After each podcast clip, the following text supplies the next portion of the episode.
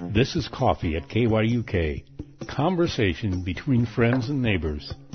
Come in and have a cup. Joining us for coffee this morning is KYUK's Evan Erickson and Francisco Martinezcuello.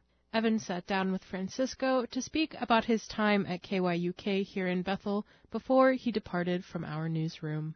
All right. Thanks, Francisco, for joining us for your farewell coffee, one of the boxes that we check at KYUK for everyone that comes through the newsroom here. Thanks for being with us. Yeah, it's a pleasure, Evan Erickson. Thank you very much, and good morning. So, exactly how did you end up here in Bethel at KYUK last November? Yeah, so, um, you know, graduated from Berkeley May of uh, 2022, and then was trying to find some uh, jobs, stay in journalism, and not go back to um, you know consulting. That's what I was doing beforehand, before I went to grad school, and no one really was uh, was hiring, or they were they weren't really uh, looking for my set of skills. So, um, but I did get a, uh, another fellowship, and that's through the uh, Public Policy Institute of California. And also at the same time, I was applying to KYUK, and they, you know, they wanted me.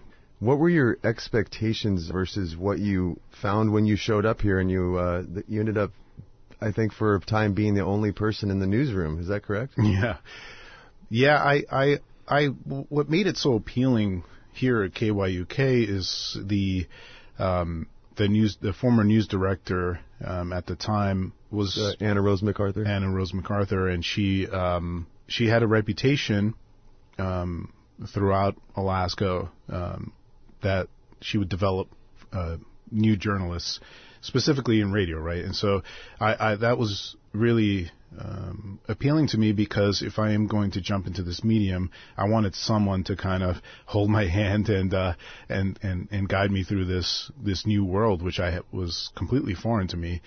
Um, and then after I signed the papers, a couple of weeks later, she she had said that she's moving on, and so um, which took me by surprise, and I was concerned a little bit because um, you know the. Uh, when when people start jumping ship from uh, from uh, an organization, it kind of makes you wonder, and you know, uh, so it kind of made me, you know, second guess it. But you know, I, I made I made a commitment. I signed my um, being my with my background, I have this thing about integrity and um, you know once you sign and give your word, then you shouldn't back out on it. And so I was just like, well, let's do it. Yeah. So the the initial commitment that you uh, agreed to was just one year, but you've gone past that by a couple months at this point. Yeah, and I'll tell you the reason why, and I don't think a lot of people really understand. Um, I I had no clue what um, what mushing was. Uh, I mean, I've watched the Iditarod. I've heard these stories, um, but never witnessed it. Obviously, I'm from living in California, and uh, I, I I watched my first uh, sled dog race here on the Kuskokwim, and um, man, I was hooked. And I saw this young man named Raymond Alexie win, and I uh, I started to get to to know the sport and know the the community and see the passion and what people were talking about and so excited about, and he went undefeated, and I I said this is this is a big deal. And I'm interested to see if he'll how he'll progress because I believe it's a it's a national story. What was it like when you when you did first arrive and you did find yourself alone in a newsroom serving a massive region with so many stories with with almost too much to cover? Yeah, it was pretty. It was some pretty low moments, to be honest with you. Um, uh, I didn't know. Well, obviously, I don't. You know, I, well, I mean, I would argue I still don't believe I know what I'm doing. Um, but but when you're alone, you really uh, start to wonder and question all of your life decisions. Uh, but it was very difficult because I couldn't really get out in the community as much, you know, to kind of uh, find stories because I was, you know, it'd be mainly from phone interviews. Um, but e- eventually the tips started to come in and um, people would you know, help me out as just as what the community does uh, here. I've noticed is that they they do help you out, and I would get a tip here and I get a tip there, and um, and I would start to get you know feel more confident and and, and engage more and go to more events um, on the weekends, and that just it took a lot of creativity to be honest with you, and and that's that's that's what makes you grow for me as as an artist and as a writer as a person. I need to be really pushed out of my com- comfort zone and we have the saying in the military, you know, get comfortable being uncomfortable, and that's pretty much my my motto. That's why I came up here. Well, as a hub for that has a lot of a lot of veteran support and a lot of uh, veterans in the community here, did you feel a connection as a as a former Marine yourself? Yeah, I mean that's right away when when I landed. Uh, uh, it was November, so I was looking for a place to, you know, have a a, a drink with uh, uh, on the Marine Corps birthday, um, and that's November 10th. Um, but also, I knew Veterans Day was right around the corner, so there has to been there would there would have had to have been a ceremony here, and that and that's that's when I started to get into the the VFW, getting involved with the VFW. I'm a member now, a lifelong member, and um, you know, you do a lot of events. They do a lot with the community, and um, and and that's where I learned how how important the vet community is here. Like that's a lot of veterans here. Over the time, well, I guess from the very beginning, you kind of took on kind of heavier subject matter, and you did you covered a lot of crime and a lot of courts and a lot of things that some people would shy away from because it's very unsavory topics. Do you feel like any of the stories that you did that were kind of along that courts and crime beat made any difference?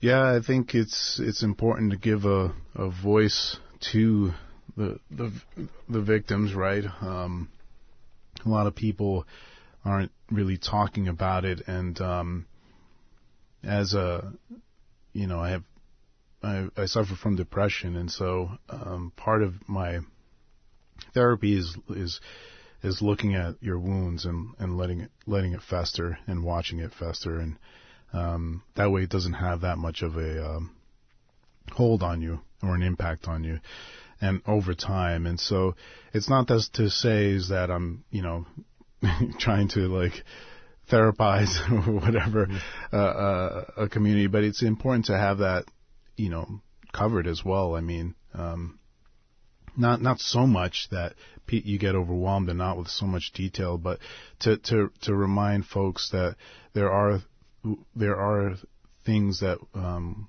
we need to be better at, and um, there are things that the system needs to be better at and hold the system accountable as well.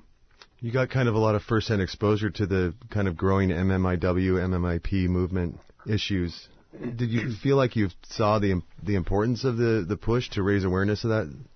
Yeah, for sure. I mean the the the family, you know, um, Tracy and and David Ficka, um, we still maintain communication to this day, um, and uh, just listening to to them and listening to their story about Kimberly um, Ficka Dahmen, uh, and that's what what they want. They want us to not forget um, their loved one, and so you know it's part of our job is to to sit and and to listen. And even if it's painful, even if it's something that we don't want to do, even if it's something we don't want to write about or talk about, uh, we're still journalists, and um, it's our job, and that's what we signed up for. And I understand it's not for many people, but and it was difficult. It wasn't easy for me to sit there and and um,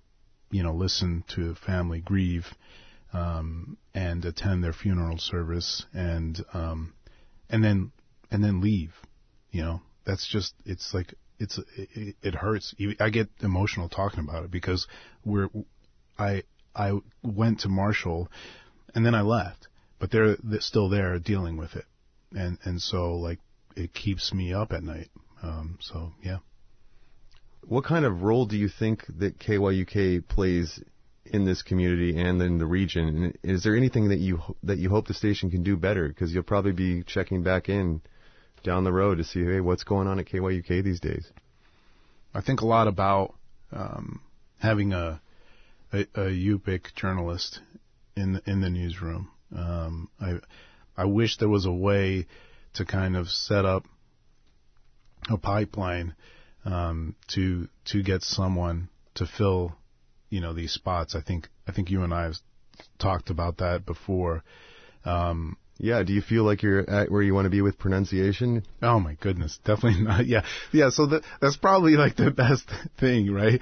Uh, is because, I mean, the amount of messages that I would receive uh, telling me how I messed up the um, pronunciation, and rightfully so, and I would never get it. I don't think I'd ever get it right, and you know, and I know that I'm I'm never going to get it right, but just to have that through, you know, have that news through that lens of um, an Alaska Native, I, I just that's something that I, I wish for the station that I I wish that we could do better and and and get some type of program to to start, you know, get get them from the high school and get them at the um, UAA and and through their journalism program, which I hear is pretty good because someone someone went through it. So, I guess all I have to ask is: Is radio in your future? no, I, I'm I'm I'm done with radio. Um, I'll go back to writing, and the, you know I I'll see where my play goes, and um, but you know my my goal for now is to go back to writing um, and doing long form investigative reporting, uh, magazine reporting. Uh, but it, you know, radio's fleeting, and it's got a, a time length or you know uh, a span of so much before. Because as we talk about, the you know we can only listen for so long before we tune out and think about other things. So, um, but that has has definitely helped my writing to kind of make sure I'm concise, to make sure I'm more mindful and more purposeful with my word. You know, I mean, they talk about word choice, but it's really more important in writing uh, for radio, and so that's something that I've I've walked away with. And but uh, yeah, no, I'm done with radio. Well, it's been uh, it's been definitely been an exercise in uh, feeling comfortable about being uncomfortable for you. Do you feel like it was worth it overall? Oh yeah, for sure. I, I you know I've unfortunately um, I'm hard coded that way. I, I learned through pain, and um, this was painful, and, and but it was necessary, and that's what I what I needed at the time of my life because I was getting too comfortable, and so you know, I, I'm retired, uh, retired Marine. I, I worked in the Fortune 500, you know, one of those companies in the Fortune 500, and so, um, I, you know, I have my pension, and I'm able to, to, do, explore other options and explore um, my writing if I want to, and um, yeah, I, I I needed it. I needed to. I needed this at the, at that moment because um, because I did. Yeah. Do you think you'll stick around Southern California land or ever make it back up to Alaska? Yeah, I mean, you you can never say never, um, but um, I I told someone actually recently that I want to write a book about this place, and I definitely want to write a play about this place. Um, just my time in the in the newsroom. I think I think that's a good a good one man play. Um, but there's definitely a book in me uh, about this place that I'm I've been thinking about just recently, and so I'm gonna put together a, a, a pitch and and see see where it leads me. But I may come back here and stay right next door to to Dean's uh, Airbnb and, and crank out a book if if possible, inshallah. Well, it has been a saga to have you here as a fellow for a year and change, and uh, you've definitely earned the admiration of everyone in the newsroom and a lot of people throughout the community, I'm sure, and and uh, other communities in the region. And so, yeah, thank you from K. Thank you from me personally for for being here and being an awesome coworker. Quyana. Is there anything else you want to say to the people of Bethel and the region who might be listening out there? You know, thank you for allowing me to float through the airways. I, I enjoyed my time here. Thank you. That's KYUK's Evan Erickson speaking with Francisco Martinezcuello. This is Coffee at KYUK.